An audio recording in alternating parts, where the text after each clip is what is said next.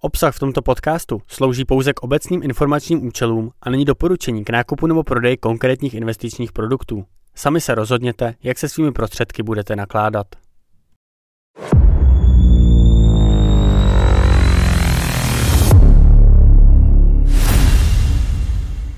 Vítejte u podcastu Akcie v akci. Já jsem Tomáš Vlasák a vítám vás u těch nejzajímavějších zpráv tohoto týdne. V dnešním díle se detailněji podíváme na nadcházející IPO společnosti Reddit. Budeme se bavit o konkurenční výhodě společnosti Garmin nebo o tom, kam až může vyrůst hodnota Bitcoinu v nadcházejícím bullrunu. Už v roce 2021 se objevily zvěsti, že internetové fórum Reddit chce vstoupit na burzu. Protože se však burzovní klima pro technologické společnosti zhoršilo, byla celá věc zrušena a nyní se Reddit pokouší o druhý pokus.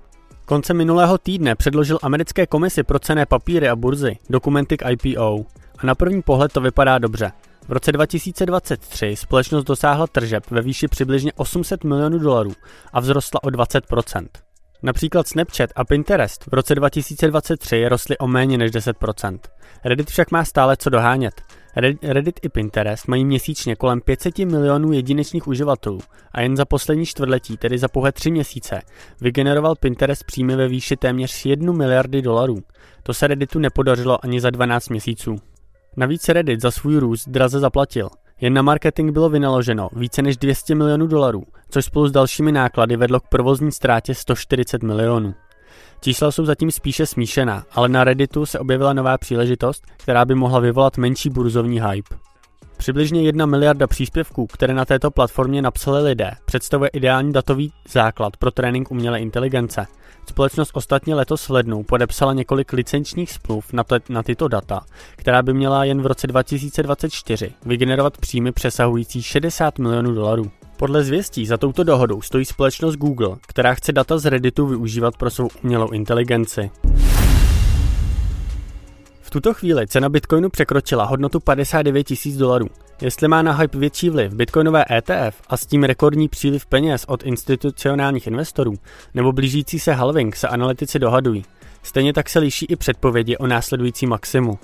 Nejkonzervativnější předpovědi bíků předpokládají alespoň překonání all-time high. Další předpovědi se pohybují od hodnoty 100 000 dolarů až k jednomu milionu. Avšak dle mého názoru nás za strach překvapí a nic nebude tak, jak se předpokládá. Ovšem krypto je obrovská generační šance a i kdyby nic z předpovědí nevyšlo, byla by škoda stát od krypta stranou. Podle předpokladů měl být Garmin v posledních letech velkým propadákem. Google Maps zautočili na biznis s GPS zařízeními, Apple Watch zautočili na biznis s běžeckými hodinkami a aplikace jako Runestick se také stávají stále většími. Nic z toho však u Garminu ve skutečnosti není vidět. Obrat ve, v roce 2023 poprvé v historii překročil 5 miliard dolarů a společnost roste tempem kolem 10% ročně. A hrubá marže ve výši téměř 60% je asi o 15% bodů vyšší než u Apple a jejich Apple Watch. Ale jak je tohle vlastně možné? Za prvé, Garmin generuje 40% svého obratu produkty pro letectví a námořní dopravu. Od roku 2022 jsou americké stíhačky F5 vybaveny systémem kokpitu Garmin. Map mapy Google s tím mohou udělat, jen málo. A za druhé, Garmin prodává velmi specializované produkty. A pokud jde o specializované golfové hodinky, plavecké hodinky, potápěcké hodinky, GPS zařízení pro pěší turistiku nebo cyklistické počítače, je odlišení od Runestiku nebo Apple Watch stále obrovské. Kromě technických výhod je Garmin také silnou značkou. Seriózní běžec neběhá s hodinkami Apple Watch, nebo jinak řečeno, i Mark Zuckerberg sleduje své běhy s hodinkami Garmin. Značka je nyní tak silná, že Garmin s některými hodinkami patří do luxusního segmentu a za hodinky z kolekce Mark můžete zaplatit až 3200 dolarů. Mimochodem, 20% společnosti Garmin stále vlastní zakladatel Min Kao a rodina druhého zakladatele Garyho Burrella. Další zprávě se také podíváme na bankovní sektor, konkrétně tedy na Deutsche Bank. A Deutsche Bank byla dlouhou dobu synonymem pro propadák. Praní špinavých peněz, rizikové obchody a kontroverzní klienti jako Donald Trump nebo Jeffrey Epstein jsou jen některé položky na velmi dlouhém seznamu.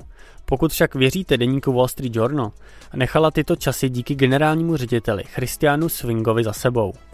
Banka se nyní soustředí pouze na čtyři hlavní oblasti. Korporátní banka, banka pro privátní klienty, investiční bankovnictví a zpráva aktiv. Naopak oblasti podnikání, které již do nové strategie nezapadají, byly prodány nebo se jejich banka vzdala. Podle této strategie se má Deutsche Bank stát globální domácí bankou a to znamená, že se má uzavírat méně rizikových obchodů a pozornost se má soustředit na nudná témata, jako je automatizované daňové zaúčtování, jednoduché směné transakce nebo zpráva hotovosti investičních fondů. Ačkoliv jsou tyto produkty nudné, zdá se, že generují růst. Plán skutečně počítal s růstem v průměru o 4,5% ročně až do roku 2025. Letos v únoru byl zv- cíl zvýšen na 6,5% a protože se věci opět ubírají správným směrem, cena akcí od nástupu Sevinga do funkce posílala pouze o 10%. Je to proto, že banka potřebuje získat zpět důvěru zákazníků i akcionářů. Pokud se to podaří, při současném ocenění ve výši 25 miliard eur je zde stále potenciál k růstu. Tohle byla poslední zpráva dnešní epizody podcastu Akcie v akci. Já se na vás těším zase v pátek. Naslyšenou. A mám tu ještě důležité upozornění na závěr. Obsah slouží pouze k obecným informačním účelům a není doporučením k nákupu nebo prodej konkrétních finančních produktů. Nejedná se o investiční poradenství. Sami se rozhodněte, jak se svými prostředky budete nakládat.